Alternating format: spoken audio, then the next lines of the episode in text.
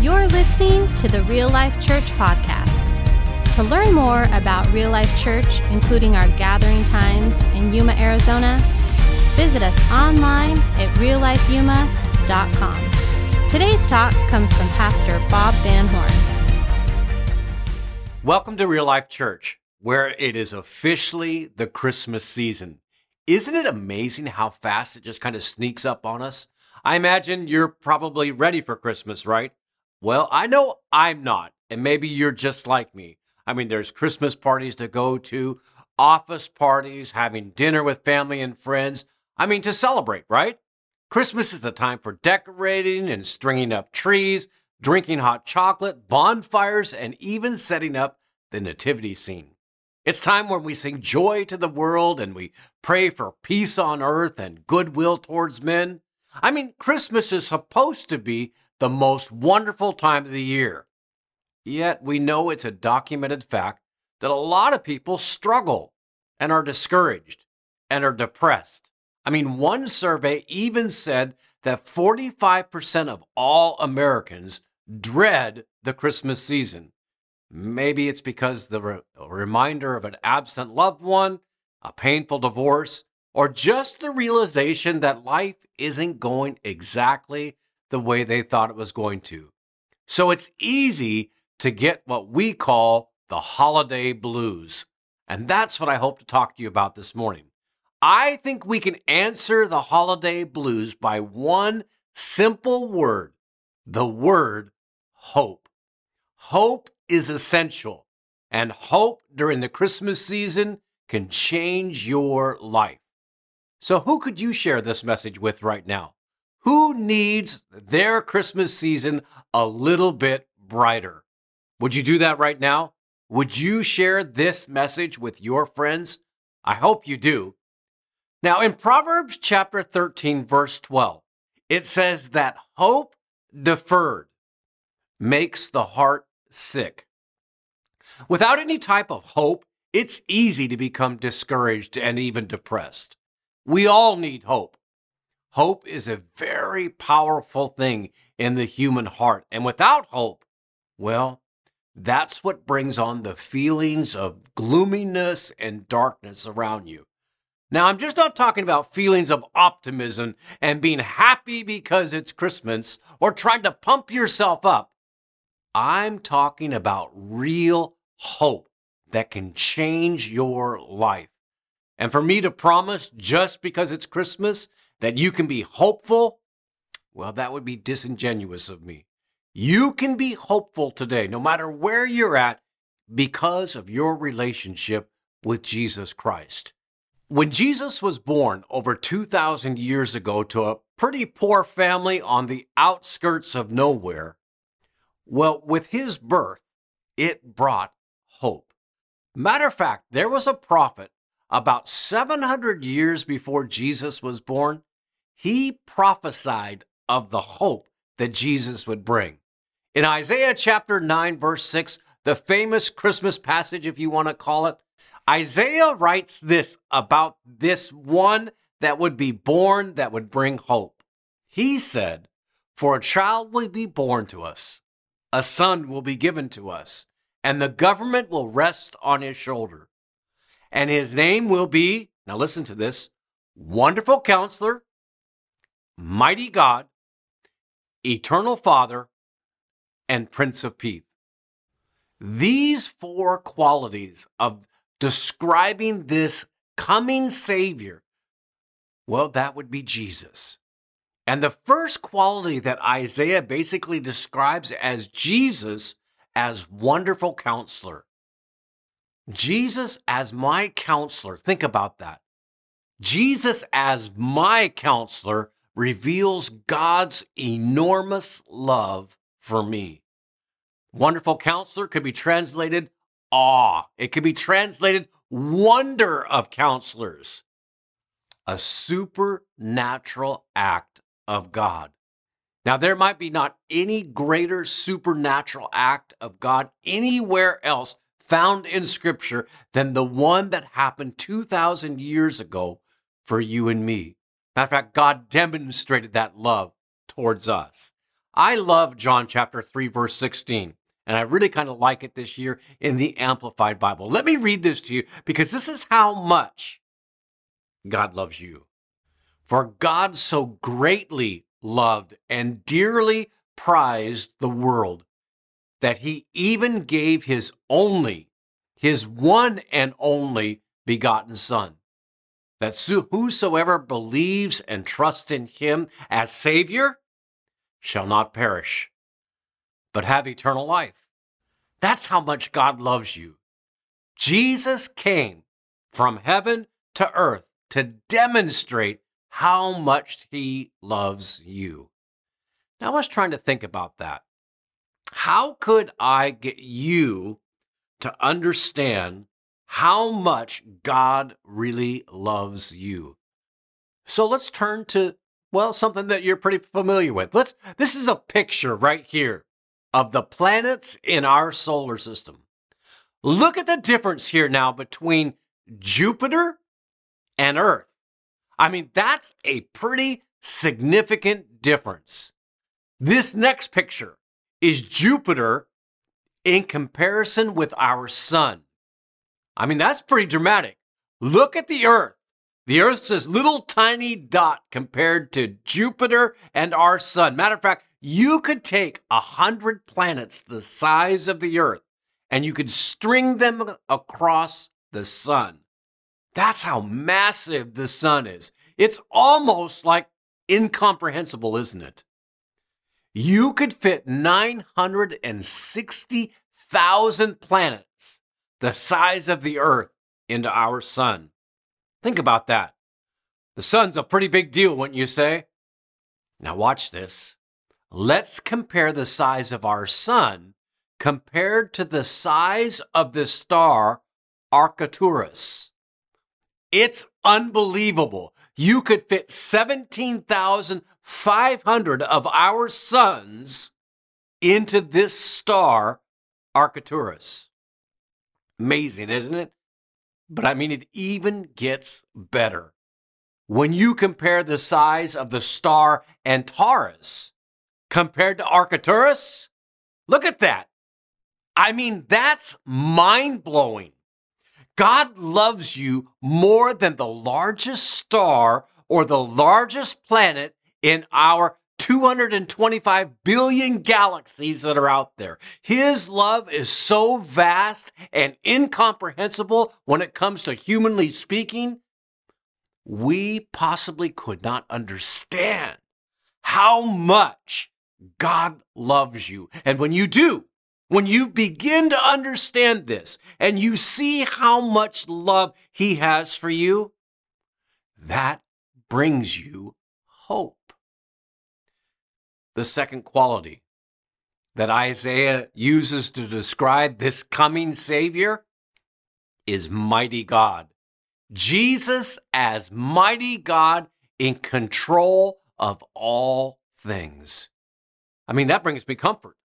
I mean, it, it brings me comfort that knowing that God is sovereign, knowing that nothing happens in my life outside of his control.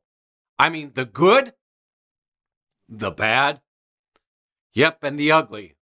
The things that happen, he is in control, working in and behind the scenes. Now, don't understand it. Don't misunderstand me here. Jesus doesn't cause the bad things, but he's in the bad things in order to grow us. I mean, we just spent a lot of time looking at the book of James.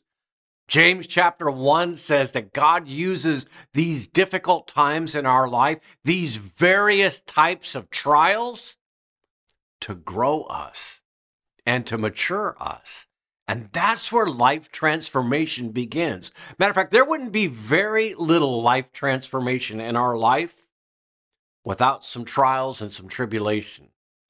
I mean, in First Peter chapter 1, um, Peter writes this. I like this. He says, In this rejoice greatly, for even a, for a little while, if necessary, you have been distressed.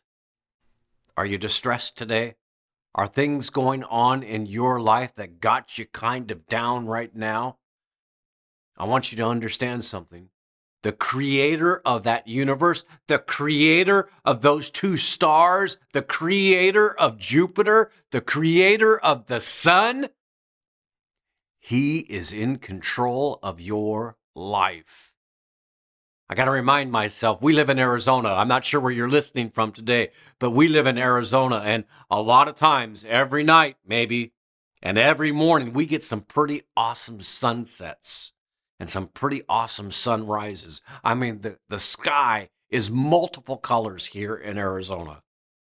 And every time I see one of those sunrises and sunsets, I look out and say, God, the creator of the universe, created that for me. And if he can create that, he can watch over my life, the good, the bad, and the ugly. I mean, we can cast all our cares, our anxiety, our worries, our hurts upon God because it says that He cares for us. We can allow mighty God to be in control and bring you hope this Christmas season. Will you let Him or will you resist Him? I hope that when we understand how much He loves us and how much He's in control, it will bring you hope. The third thing that Isaiah talks about in this coming of the Savior is everlasting Father. Jesus, as everlasting Father, keeps his promises. Now, I'm hesitant about this, but here is a picture of me and my family in the 1990s. My kids were small, and I remember taking them to the store, and every time we went to the store, they would want something. Maybe you had similar experiences. Daddy, I want this, or Daddy, I want that. And a lot of times, you know, we didn't allow our kids to do that. We would tell them no, but on some occasions, we would say yes. And isn't it amazing that when you tell your kids yes, they come up with this response Do you promise? Do you promise, Daddy? Can we really have it? Do you promise? Now, you got to be careful about the promises that you make your kids because you don't want to break them, right? You don't want your kids growing up not trusting you and knowing that you're not dependable to be the person who you say that you are. So when you make a promise to your kids, you want to fulfill that promise. Well, keep this in mind. Our Heavenly Father has a Son, Jesus Christ, who is the Son of God, who is God, makes some promises to us. Matter of fact, we can go throughout the whole Bible and we can look at these different promises. He said that God would be our refuge and our strength in our present time, in our time of trouble. That's a promise. You can count on it. Everlasting Father made that promise to you. The Lord God, your, is your sun and your shield, and he gives grace and glory, and no good thing does he withhold for those who walk rightly. That's a promise. You can count on it. Everlasting Father made that promise to you. Do not fear. I am with you. Don't be anxious. Another promise that Heavenly Father made to you. When you believe that God's love is great for you, that He is mighty God and He's in control of every aspect of your life, and that He's everlasting Father and He's a God that keeps His promises, no matter what circumstances you're in today, it brings you hope. Now, the fourth quality that Isaiah used to describe the coming of the Savior was Prince of Peace. Jesus, as Prince of Peace, has made peace between God and you. I mean, when Isaiah refers to Prince of Peace, he's specifically reminding us the fact that when Jesus came, he would be the peace between you and God. I mean, before a person trusts Jesus as their Savior, we're separated from God because of our sin. And honestly, we have no position before God because, well, we're not righteous. There's a barrier between us and God, and a barrier that needed to be torn down. And the Prince of Peace did exactly that. He paid the price for your sin, for my sin, and he tore that barrier down. Now, before that barrier was torn down, we deserved wrath. We deserved judgment. Instead, Jesus took that upon himself. That's why he is our Prince of Peace. See, for Christians today, there is no wrath of God that's going to be poured out upon us. You never have to worry about that because Jesus took that wrath upon himself. So once you put your faith in Jesus and you trust him as your Savior, you are brought back into a right relationship with God. Jesus has literally made peace between you and God. So, where are you today? Which of these four qualities did you need to hear about this morning and be reminded of? Do you need to be reminded of God's immense love for you, which is greater than the largest planet or stars in our solar system? Is that what you need to be reminded of today? Or maybe Jesus as mighty God, who has all of your problems under control. I mean, when you see that, it brings you great hope. You see, God, God, God's got your back. God's not up there wondering about your problem, saying, you know what, it's too big for me, or oh, I'm sorry, I must have missed that, or I've fallen asleep. That's never going to happen with mighty God. Maybe you needed to hear about Everlasting Father this morning. A God who keeps his promises from his word all the way from Genesis all the way through the little book of Revelation. Every single promise God can be counted on to keep. Or maybe you're out there today and you finally you're connecting the dots and you realize that yeah, I'm a sinner. And I am separated from a holy and righteous God. And maybe you needed to hear today that Jesus is your Prince of Peace. You know, right where you're sitting right now, right where you're listening, you can ask the Prince of Peace to be your Savior. Maybe you're thinking to yourself, you know, Bob, I, I get it. I don't understand everything, but I know that I need a Savior. A Savior that'll give me hope.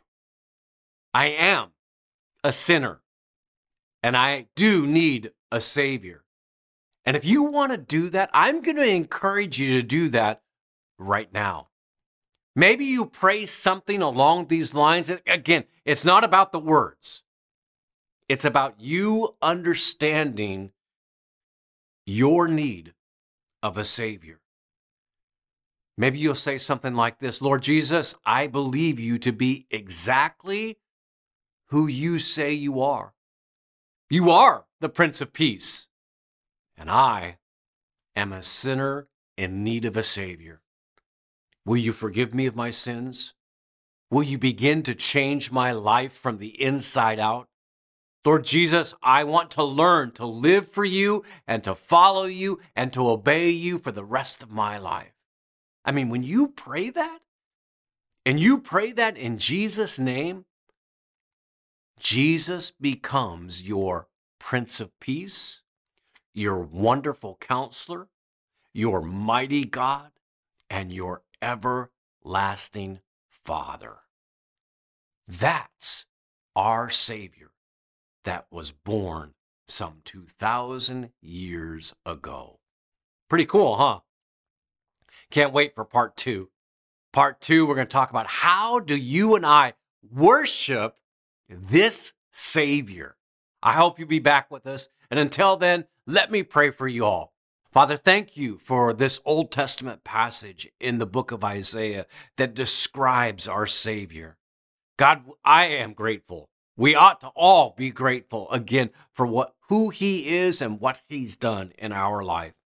God, thank you. I can look at all of those names and see how he's impacted me over the years. And I pray, Father, that He will be real to us during this Christmas season, even, Father, for those that are out there right now that are struggling. Father, for those that are hurting because it is Christmas. God, be wonderful counselor. Be mighty God. Be everlasting Father. Be Prince of Peace to them, even right now. God, thank you again. And it is in Jesus' name we pray. Amen. You know, I'm so glad that you're a part of the real life church community out there. Thanks for listening. Merry Christmas, and I'll see you back next week. If you were encouraged by today's talk, be sure to rate us and hit subscribe on iTunes, Spotify, and wherever you stream your podcasts. To experience other talks, videos, and live gatherings, visit us online at reallifeyuma.com or download the Real Life Church app. And again, thanks for listening to the Real Life Church podcast.